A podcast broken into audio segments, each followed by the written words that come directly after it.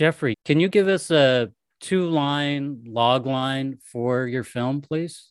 Boulevard, a Hollywood story, is about three people Gloria Swanson, Dixon Hughes, and Richard Stapley, and how they teamed up to write a musical version of Sunset Boulevard, which Gloria Swanson had starred in years before. And uh, strange things occur during the writing of this musical that was never actually produced. Hi, everyone. This is Ken Jacobson, and I want to welcome you to this episode of Top Docs. Boulevard, a Hollywood story, had its world premiere at Outfest Los Angeles in August 2021. Since then, it has screened at many festivals, including Out on Screen, Vancouver Queer, Film Out San Diego, Out on Film Atlanta, the Hot Springs Documentary Film Festival, and the Florence Queer Festival in Florence, Italy. The film's producer, Jeffrey Schwartz, is an Emmy Award winning producer, director, and editor based in Los Angeles. Jeffrey has made numerous films, including The Fabulous Alan Carr, Tab Hunter Confidential, the Emmy Award winning HBO documentary film Vito about the author of The Celluloid Closet, Vito Russo, I Am Divine about John Waters' cinematic muse, and Spine Tingler the William Castle story. Jeffrey is the recipient of the 2015 Frameline Award, which honors those who have made a major contribution to LGBTQ representation in film, television, and the media arts. As a huge fan of Sunset Boulevard, this documentary was a real delight for me. And it was a lot of fun to talk to Jeffrey about the making of the documentary. I knew nothing about this story of the making of the musical, so hearing about this love triangle added layer upon layer to the story of Sunset Boulevard. It just never ends. It's the onion that you could peel forever. One thing I really appreciated about Jeffrey's storytelling was the way that he mixed tones.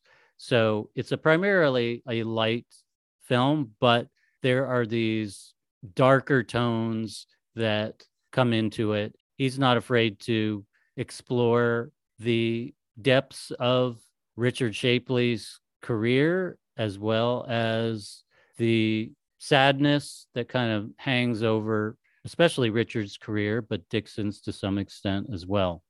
It's also a great exploration of the nature of failure and moving on. And I think that's something we all can relate to. There's just a lot here besides just this great story of this musical that never got made. As a huge fan of Sunset Boulevard, I thoroughly enjoyed Jeffrey's documentary. It was also a delight for me to talk to him and learn more about how he made the film and going into the archives, just how he pulled all this together. I knew nothing about this story of the ill fated musical about Sunset Boulevard. One of the things I really appreciated about the film is that it's primarily a pretty light film, but Jeffrey really masterfully brings in these darker layers and it becomes a bit of a meditation on aging and what it means to be a failure at something that is extremely important to you and you give your heart and soul to, and lessons about moving on and about love. So it's really a delightful and rich film. I hope you enjoy it as much as I did. I would like to dedicate this episode to all those wonderful people in the dark who have listened to and followed our Top Docs podcasts. And now, my conversation with Jeffrey Schwartz about Boulevard, a Hollywood story.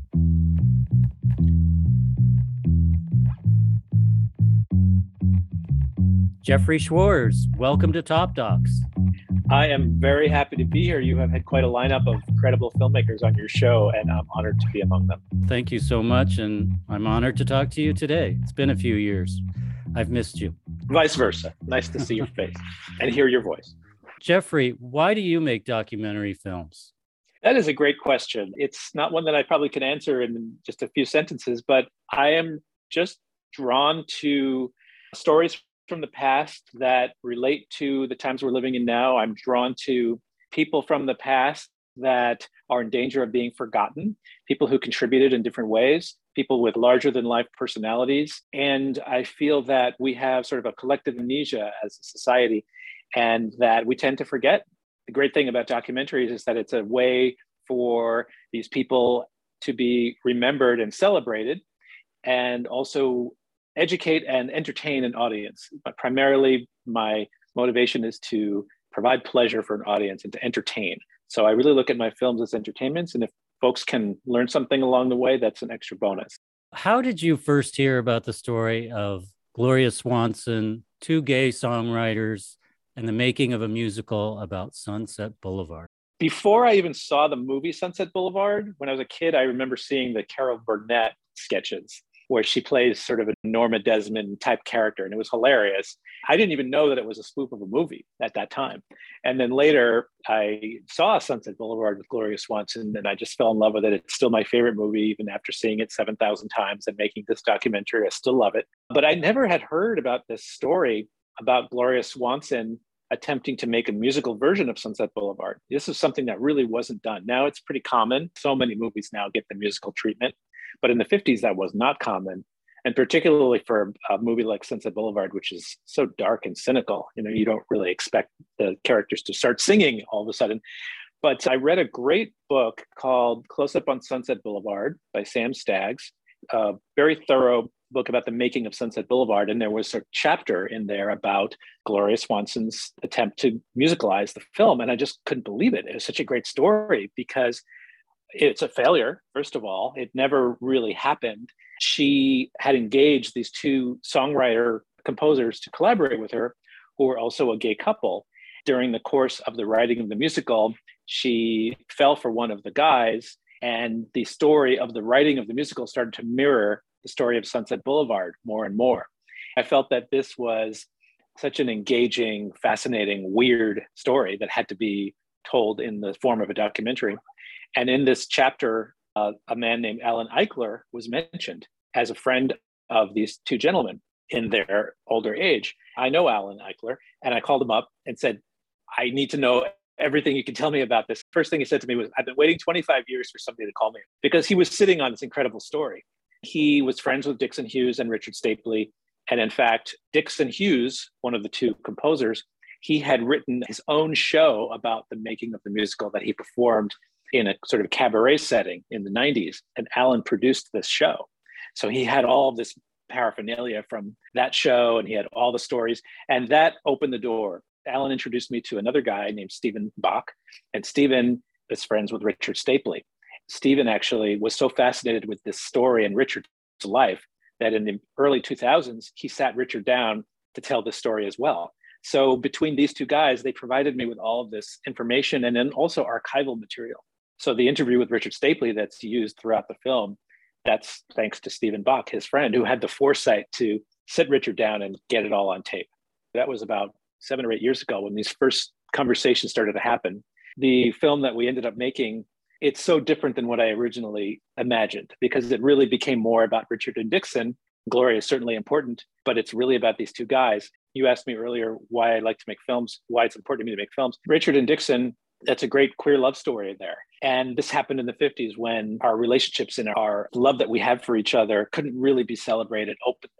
So I'm fascinated to learn more about these sort of hidden histories and people from the past that couldn't tell their own stories for one reason or another, really because of homophobia and the closet and the danger there, especially in the 50s.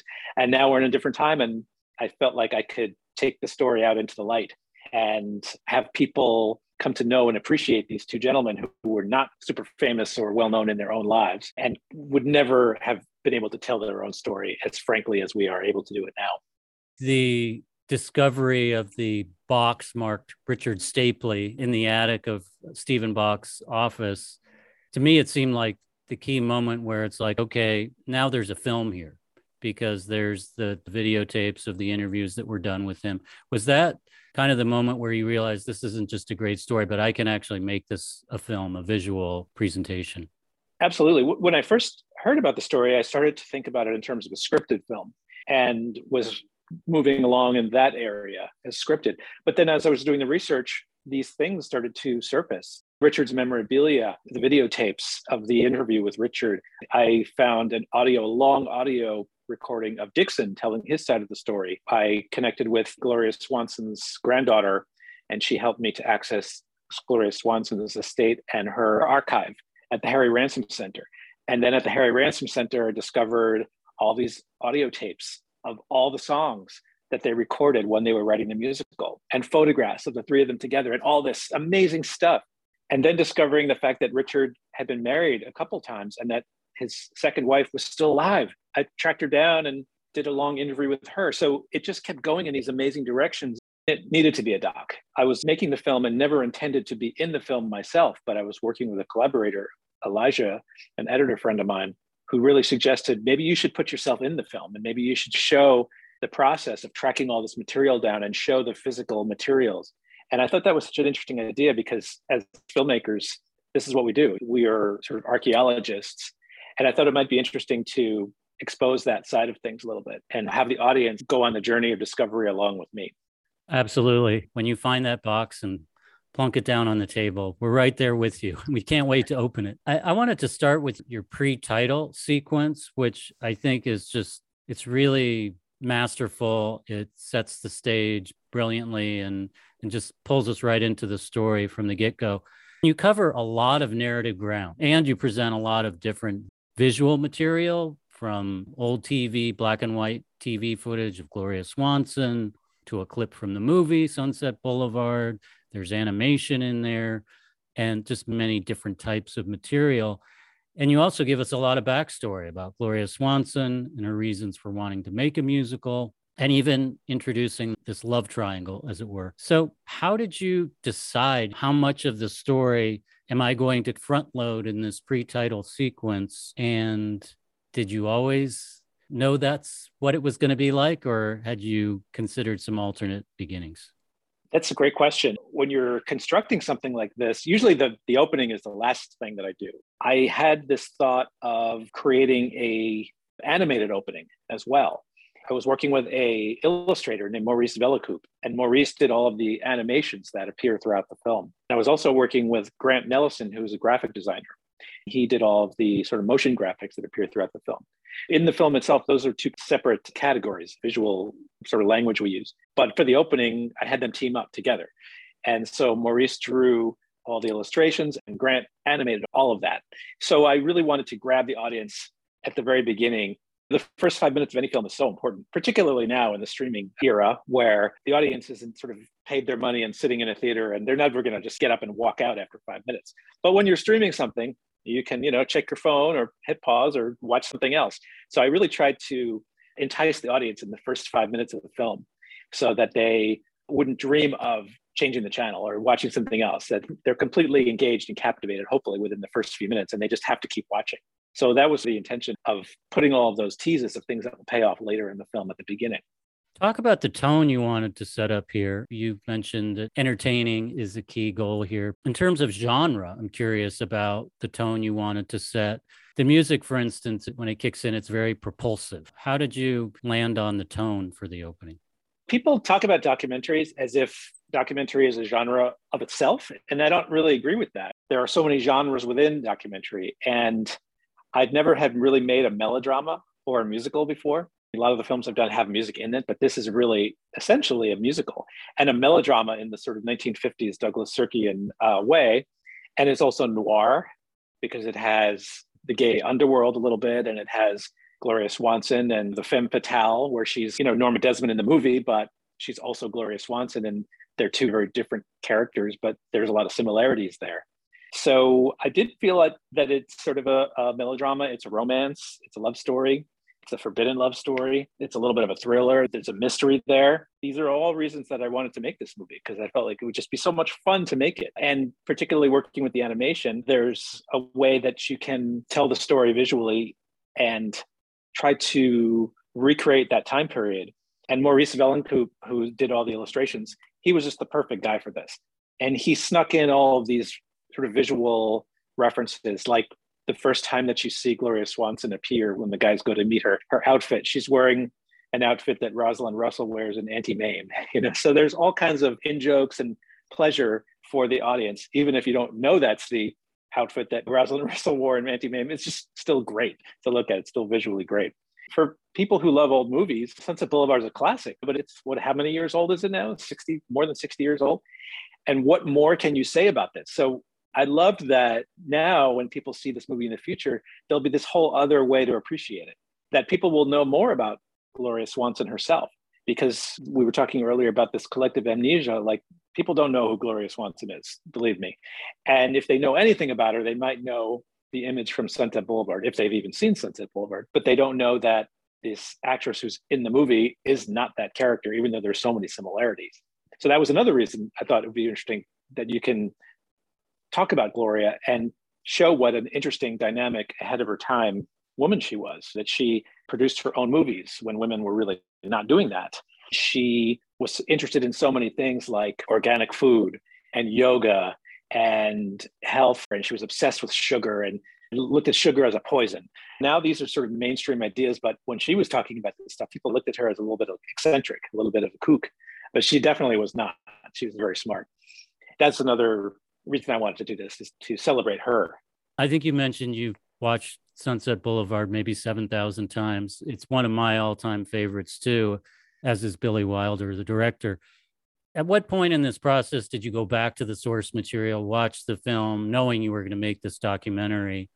And which scenes just jumped out at you as, oh my God, this so much reflects the real life story of Gloria, Dick, and Richard? Sunset Boulevard is the story of an older woman who encounters a very handsome younger man who she hires to write a movie for her. And during the course of the writing of the movie, she starts developing feelings for him. And that's exactly the plot of this documentary. Gloria hired Dixon and Richard. Richard is a very handsome younger man who knew that he was handsome and, and sometimes used that to move himself forward in the world. The feelings that Gloria had for Richard weren't necessarily reciprocated. Richard knew what was going on, but he didn't put a stop to it. And Dixon also knew what was going on, but he didn't put a stop to it either because this was going to be their bread and butter. Aside from the fact that they were bewitched by this glamorous movie star, this was also a great opportunity for them. And in Sunset Boulevard, the movie, pretty much the same thing happens. So it was really fun for me to watch the movie again and discover all these parallels to the story that we're telling in, in the documentary, and then also use clips from the, the film within the doc to comment on the action. Richard very hilariously talks about Gloria and him going to Paramount to try to get the rights to the movie. I was able to use the famous scene of Norma Desmond driving up to the gate Paramount to try to get Cecil B. DeMille to make her next film. Whenever I needed something from Sunset Boulevard, it was always there. The parallels were really striking. And it made me think, you know, Richard, he was a raconteur and a great storyteller and kind of a mysterious guy. And I wondered how much of this did he actually make up? But then I heard Dixon's side of the story, and he told the same story. So in fact, it was true. But I kept thinking, like, can this really be true? It's just too strange, and there's just too many parallels to Sunset Boulevard. But then going into Gloria's archives and discovering the photos of the three of them together. When I first saw a photo of the three of them together in Palm Springs when they were writing the musical, I couldn't believe it because that was proof that they were friends, they knew each other, and that this actually did happen. One of the things that occurred to me as a difficult task on your part in watching the film was you're marrying these two different narratives. One is the video interview with Richard, where he's talking about certain events. And then you have this phone call that was made to Dixon while he was living in Palm Springs, and he's going over many of the same events. Somehow you're able to put this together and tell one cohesive and consistent story. That's really true. And then also, I have more information than they had, right? And I'm telling the story in the 21st century. So when Richard is sitting down to do his interview, he's very cagey about certain things. Like you can see the interviewer asks him about how he met Dixon Hughes, and he just gets very uncomfortable and he doesn't want to answer the question. So he was still in his, at that point, late 70s, early 80s, he was still holding on to that. He was still a prisoner in a way of the closet and he never really got into his real story. Even his autobiography, which his friend Stephen gave me access to, an unfinished autobiography, but he doesn't really talk about the dynamic between him and Dixon, even there. So the um, necessity to protect himself and that he couldn't expose his true nature or talk about his sexuality in any way, that was still there. Both of those guys were a product of their times. Now, Dixon did end up telling his side of the story when he did his cabaret show, where he did talk about the relationship he had with Richard, but it was also still very cagey. That was the early 90s. And I think it was still highly unusual to talk about your sexuality, especially for older gentlemen like Dixon and, and Richard. But now we can do that. Now we can talk about these things. Richard's wife, who I tracked down in England, they never actually were divorced. And she was fully aware of his sexuality. She was fully aware that he had relationships with men and women.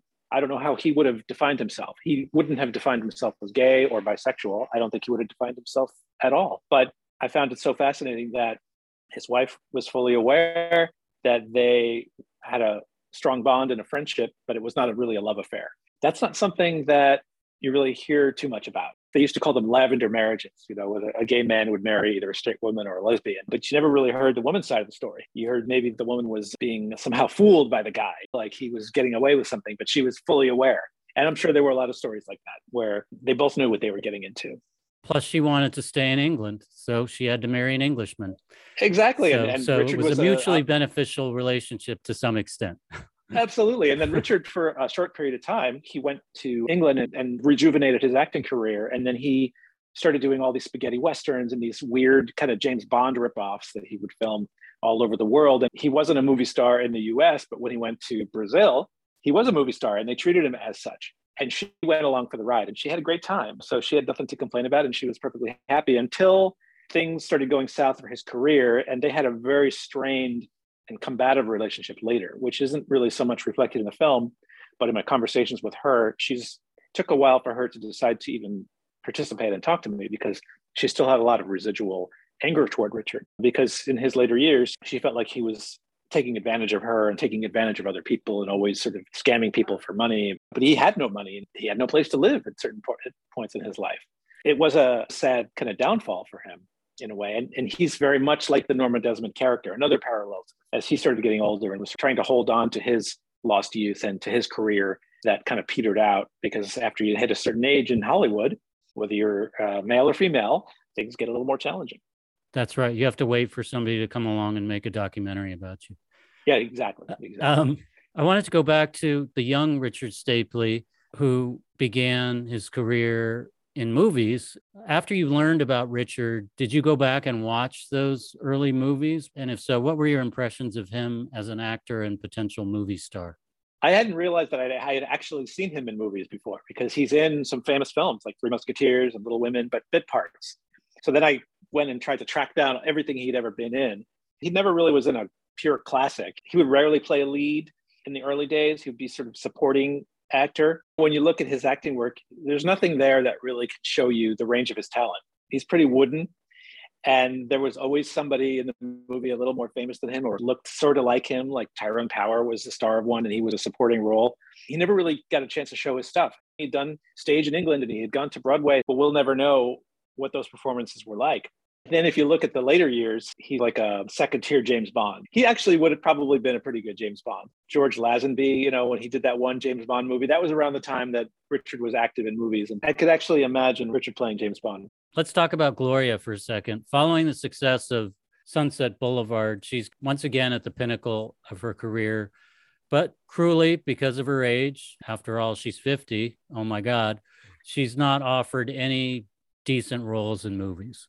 She spends the next few years in New York, reinventing herself as an entrepreneur, a successful designer of her own clothing line. What I find interesting is that this post Sunset Boulevard part of her career basically seems to have been erased from the collective memory of Gloria Swanson. It's like her, her life ended with the movie aside from her work on the musical, what surprised you most about her post Sunset Boulevard professional life? It actually predates Sunset Boulevard a little because she was, you know, a major star, bigger than Lady Gaga, bigger than anybody in the world in the 1920s. And she never was able to make that transition into talkies. She made a few talking pictures, but she never really had a hit picture. And her acting career kind of faded away but her presence as a celebrity never did. She always made sure that she was still being talked about, even though she wasn't making movies. Sunset Boulevard, in a way, it was a comeback because she hadn't done a movie in a long time, but people still knew who she was. She was very much in the culture. It wasn't like she was hiding away in a crumbling mansion the way Norma Desmond was. She had her own afternoon TV show in the very early primitive days of television. She had a talk show in the afternoons where she would talk to socialites and do like cooking segments and was sort of like an early Martha Stewart. As you mentioned, she had a clothing line. She was on the radio all the time. She was a celebrity for being herself. So when Sunset Boulevard came along, it was a comeback in terms of her acting career, but the public knew who she was. It was just like, oh, wow, she's back in movies again. But then the movie was so strong and the, the characterization was so strong that in the years after, that's all that people wanted her to play. And she was offered other things, but they were all kind of versions of Norma Desmond. And she didn't want to do that. So she did maintain her celebrity. She she continued to do TV. She continued to do a million talk shows, game shows. She had her clothing line. She would make personal appearances. She was very much present. But no, there were no roles after that. And so that was part of the motivation to do the musical because she loved the character so much and she loved the experience making Sunset Boulevard. She did say on the set, if only I can do this every night, every day. And so doing Sunset Boulevard, the musical, would have been a way to revisit that. But also, she had her own ideas about the character. She disagreed with Billy Wilder on certain things about the character. She's not the main character of Sunset Boulevard. The William Holden character is the main character that you follow. Norma Desmond is sort of secondary in a way. But in the musical version, she was going to be the star. And it was all going to be through her point of view. And she'd be maybe even more sympathetic. So she had a lot of things that she wanted to do. Now she was going to be the boss, not Billy Wilder. So that was something that she was hoping to do in the musical. But as we know, if you've seen the documentary, the musical was actually never produced. But she never let go of the dream of doing it, even in her later life. She was always sort of pining for that musical. So let's get to the moment when the three of them meet. Richard and Dixon go to her house to try to pitch her on an idea for a musical that they have. She's not too keen on that idea, but she suggests an idea of her own, which is this musical of Sunset Boulevard. Richard and Dixon go off to try to figure this out. Richard's the one who has the idea to have a moment at the beginning of the musical to show who this woman, Norma Desmond, really is. Came up with the idea to do a number based on the next to last line of the movie about those wonderful people out there in the dark. So they return to see Gloria playing this song was basically their tryout, I think, and they get the job. The question I have is, and, and someone in your documentary raises this question as well, which is why did she take a risk on these two relative unknowns? She could have gone out there and tried to find two better known lyricists and composers, but she took a chance on Dixon and Richard. Why do you think that is? That's a good question. I think she was charmed by them. You know, they just got along really well. And she could maybe be somewhat impulsive too. I don't think she talked to anybody else. They just showed up in her house one day to pitch a different show. And she liked them and she thought they were talented. And she probably thought they were cute and she got a kick out of them. She was very sophisticated in business, but she didn't really seem to know too much about the theater and about rights to things. When she went to Paramount to get the rights to Sunset Boulevard, initially were okay with her doing the idea, but as it's revealed in the documentary, that the rights were never really sewn up. So there's some good advice for anybody wanting to musicalize something: get the rights first, and get something in writing. But I think she believed in fate. So that might have been one of the reasons why she just decided to go with them but we'll never know. I have Dixon and Richard telling their side of things and friends of theirs who knew them both. But in terms of Gloria, she never talked about this. She wrote an autobiography called Swanson on Swanson toward the end of her life. And it's a huge book, it's seven, 800 pages, where she talks about everything that ever happened to her practically. But she never mentions the musical. She doesn't mention Dixon or Richard. And I always wondered why that was, since this was something that took up so much of her time and energy and passion for a long time. But her granddaughter told me that she felt that she didn't write about the musical because it never happened and because it was a failure. But that still doesn't really explain everything because she does talk about other failures in her life, marriages and movies that didn't work or money she lost. So I don't know. We'll never really know what her real feelings were. But I, I do know it meant a lot to her because she held on to those audio tapes and she would play them at parties. She would play them at cocktail parties, even into the 60s and 70s. So I don't think she ever let go of that dream. Quick follow up there. Why do you think Paramount didn't sell her the rights? When she first approached Paramount, she had a relationship with the person there that she was pitching to because he had been there since the 20s.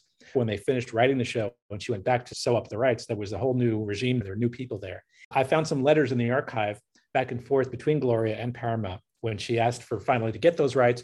And the letter back from Paramount said, We're not going to give you the rights. They're not available to you because we're going to start selling our old movies to television. This was like a new thing. And so Sunset Boulevard was part of a package of films that they were going to be selling to television. And they thought that somehow, if there was a musical going at the same time, that it would eat into their profitability for the sales to television. Now, I don't know if that's true. Maybe they just wanted to get rid of her. But again, television was sort of the culprit here. Television was the thing that caused Norma Desmond's downfall. She's still big, but the pictures got small. And now television was the thing that prevented her from getting the rights to do the musical. When Dixon plays this song that they've written for Gloria as their tryout. We then hear Gloria singing the song. It's, well, it's pretty atrocious. She seems off key, can't really hold a note. But what I find interesting is nobody ever seems to comment on her singing in the documentary. Was she really that bad? Well, I'll leave that to the audience to decide about the quality of her singing. I mean, Gloria Swanson, no, she was not a singer, but she did have dreams of being an opera singer even before she became a movie star. She did sing in some of her talking movies, but she has a very kind of old fashioned tra la la kind of voice that does not age well. And her singing in the recordings, like I said, I'll leave that to the audience to decide. The songs themselves, I don't know that there's a hit among them. Back in the day, the Broadway songs, that was the popular music of the day. And all the pop artists of the time, like Frank Sinatra or Peggy Lee, they would cover those songs and you'd hear them on the radio and they would be big hits. But I didn't hear any songs among this batch of songs, and there's maybe 20 of them or so.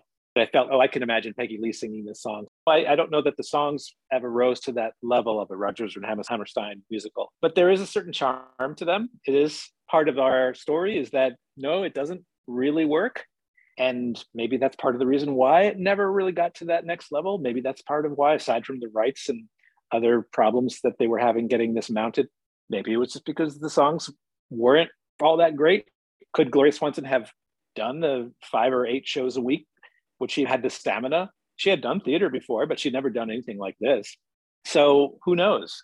Maybe there was a certain element of self sabotage to it. Even though she wanted it to happen, when it all fell apart, she just walked away and she kind of left the wreckage behind her. And the two guys had to figure out what to do with the rest of their lives. But I, like I said, I guess we'll never really know what her real thoughts were about all this. We learned that they wrote a full blown musical with about 20 to 25 songs how many of those songs exist as recordings? All of them. They would write the songs and they did recordings of them with the most technically advanced recording equipment at the time, the tape recorder, basically. Some of those are on reel to reel tapes, and some of them are on these records. And all of them are at the Harry Ransom archives in Austin, Texas. We had all of them transferred, and I got to listen to everything. They don't just have the songs, but they have actually the dialogue as well. So you can hear all the dialogue. It's maybe like two and a half hours from beginning to end and you can hear pages being turned and then Dixon at the piano. You don't ever hear Richard. So I don't know if Richard was present for any of those recording sessions, but you hear Dixon and Gloria, they maintained a friendship after the whole thing fell apart. There was a little bit of a diva worship there with Gloria and, and Dixon being the worshiper and Gloria being the worshipped.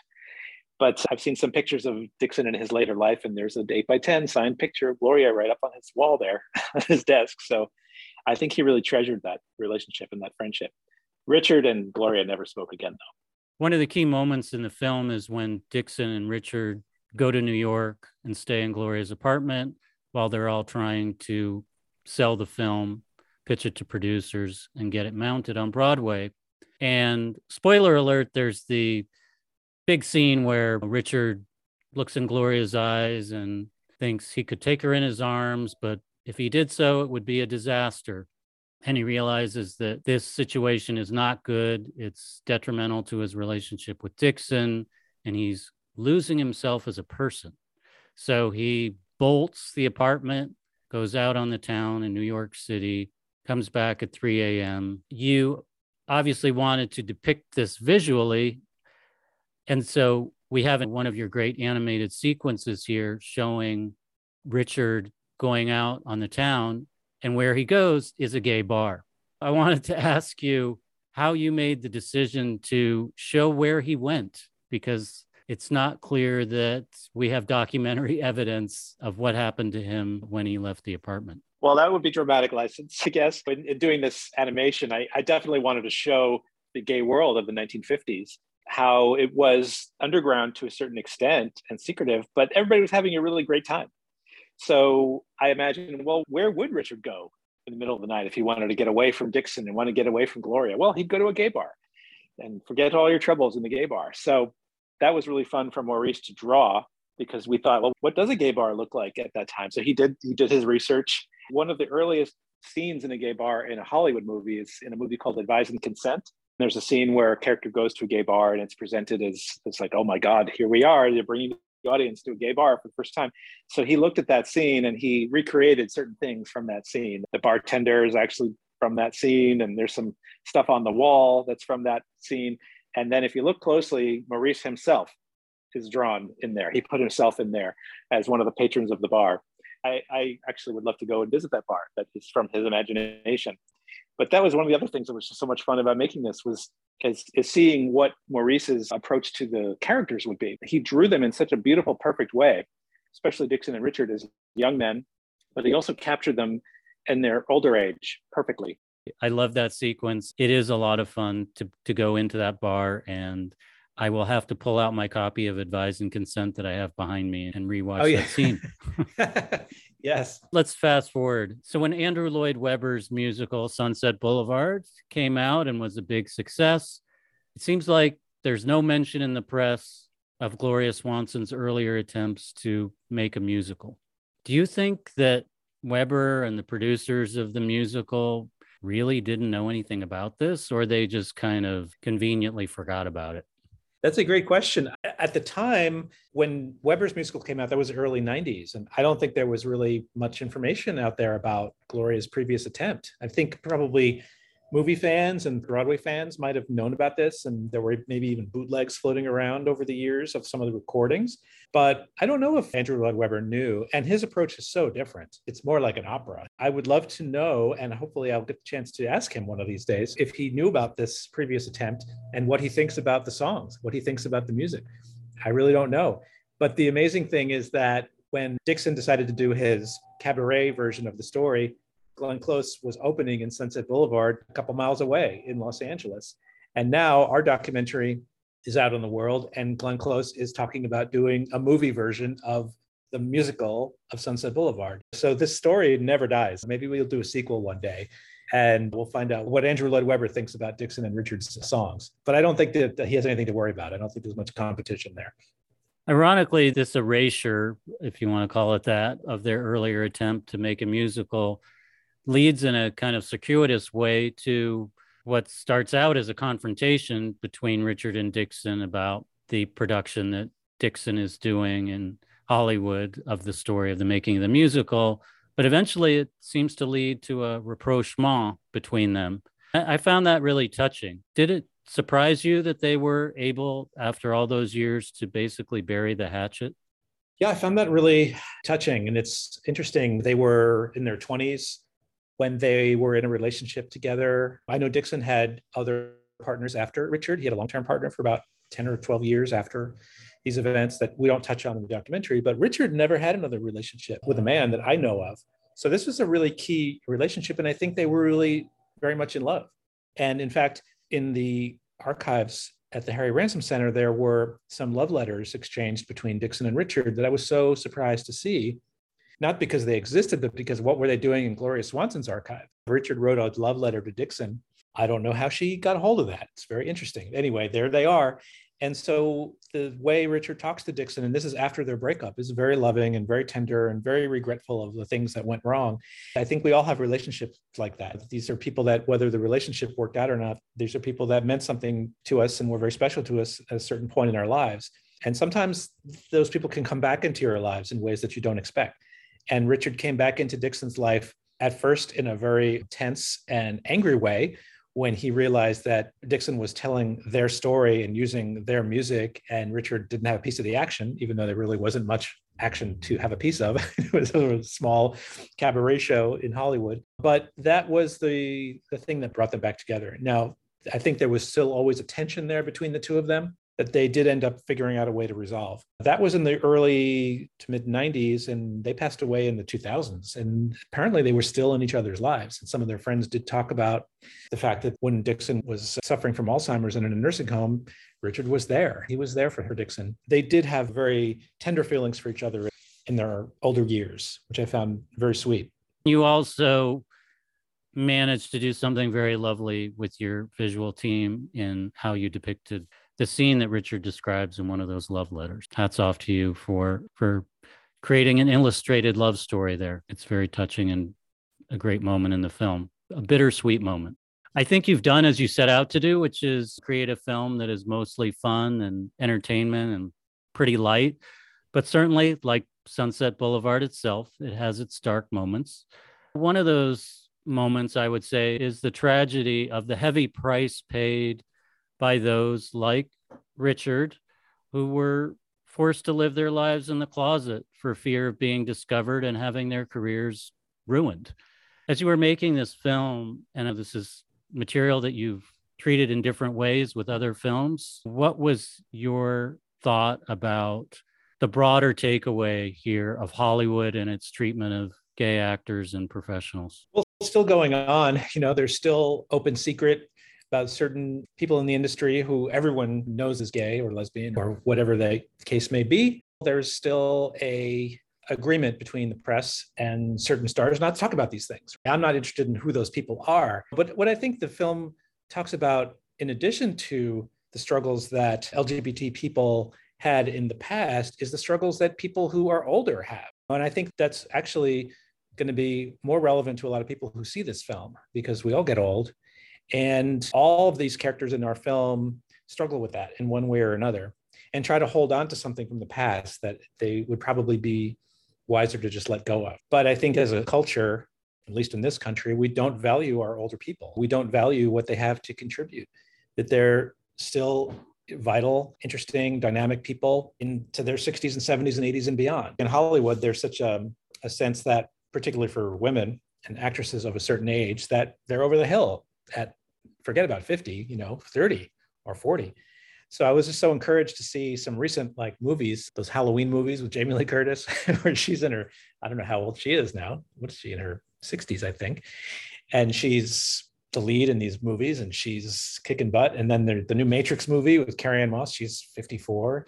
And Gloria Swanson was over the hill at 50. And all the press, when you see her interviewed in a lot of these old talk shows, that's all they could talk about is her age and what how amazing it is that she's 50 and how she looks so great and she's still alive at 50. It's just so hmm. insulting, but it's not over and still going on. I found it so tragic with Richard because he didn't have anything to fall back on. As he was getting older, he was broke and his living situations just kept getting worse and worse and he really struggled. And I found that really tragic and sad and he's not alone in that.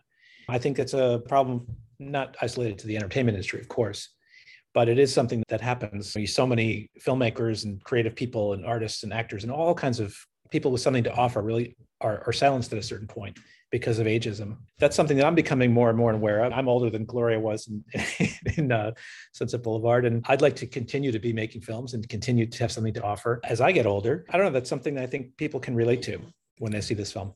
Absolutely, and I really love the way you explored those themes in the film without hitting us over the head with them. You kind of snuck them in as a Trojan horse into this relatively light story, but I found it to be a profoundly moving commentary on aging and on the financial insecurity of artists in general and maybe LGBTQ artists in particular who were forced to give up income because they had very limited job opportunities and doors closed to them. And you can understand why Richard felt that he needed to keep that part of himself a secret. He had a macho man image. When he was working as an actor in the 50s and into the 60s, he was playing, you know, cowboys and spies and motorcycle riders. And he was a macho guy in his real life and also on screen.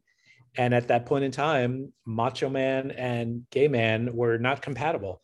So you can understand him wanting to maintain that artifice because it was literally a matter of putting food on the table for him. He never let go of that, which I found really fascinating. And I, I made a film a few years ago about another actor named Tab Hunter. very different kind of story, but Tab was probably of the same generation as, as Richard, maybe a little bit younger, but he was a product of the Hollywood studio system as well. And he was a gay man and he had to keep that side of himself hidden as well until many years later when we made the film where he could finally talk about this stuff. But he was also very hesitant to talk about it. And you can even see in the film, he's squirming when asked certain questions. I never met Richard, but I would love to have met him and gotten to talk to him frankly with no cameras around about what, what his life was really like. I wonder if he had lived a little bit longer, if he would have been able to more freely express himself. I'm putting you on the hot seat, Jeffrey. Would Boulevard, a Hollywood musical, have been a hit? Wow. You mean if they had actually been able to get this thing on Broadway? Yes, as a, a Broadway musical, would it have succeeded? It's a great question. Well, you know, they never were able to get this thing on Broadway. Andrew Lloyd Webber ended up doing it many, many years later. Um, I guess we'll never know. I, I don't know that I have an answer to that question. But I would have to say that it might not have been successful because the 1950s was the decade of the pajama game and Oklahoma and all these sort of sunny and optimistic musicals. There were musicals that had some darker themes, but not too many. So I don't know that Boulevard would have been very warmly received. It took a few decades for that kind of material to be turned into a musical. When Lloyd Webber did it, it was the right time to do something like that. This is post Sondheim, right? So you could actually do a musical with adult themes and darker themes and sort of tragedy. So I don't know. I'd love to see somebody try to do it one of these days. We like to give people the chance to thank anyone who contributed to the film. Is there anyone you'd like to thank? I had a really terrific team, uh, creative team and producing team, but I, I really have to thank John Picardo, who's our producer and John is somebody I've worked with before, an architect by trade, but loves movies. We became friends about 10 years ago, and he started getting involved with my films. And it was really because of him that I'm able to make these most recent films. What's up next for you? I'm working on a new film called Commitment to Life about the AIDS crisis in Los Angeles from the early 80s pretty much until today. How various communities around the city step forward to help each other and take care of each other when our government initially was an embarrassing failure. It's a very moving, emotional, powerful story. We are in editing now and hope to have it out on the circuit next year. That sounds very interesting and important. Yes, it's very timely also. We're living through another epidemic, pandemic. HIV, AIDS, the first cases are reported pretty much exactly 40 years ago. So, AIDS Project Los Angeles was a organization that formed in the very, very early days. The film really documents the history of that organization and a few other organizations as well, and some of the people that step forward in all stratas of LA society to try to stem the crisis. You've made a delightful documentary about the making of this ill fated musical. Can't let you go away without just saying the word baby chick funeral. Baby Chick Funeral. Well, that was another one of the really weird parallels from the real life to the Sunset Boulevard movie. Was uh, I don't want to give too much away. No, but let's let's, in, uh, let's leave that in, to the audience. there's a the Monkey Funeral at Sunset Boulevard has a strange parallel to our story, so people will know that when they see it. Thank you so much, Jeffrey. I can't wait to go back and see Sunset Boulevard for the umpteenth time with an all new perspective. I think people will see the film in a different light once they've seen your wonderful documentary. So, thank you so much for persisting and telling this story and also resurrecting the careers of Dixon Hughes and Richard Stapley. I think they contributed a lot, and it's wonderful to see a movie doing them justice. So, thanks so much for joining us, Jeffrey, and congratulations. Thank you, Ken. I, I, hope the three of them are, are happy wherever they are. I'm sure Richard is happy to get all the attention again. He'd be happy to be back up on the big screen. And I know Gloria would too.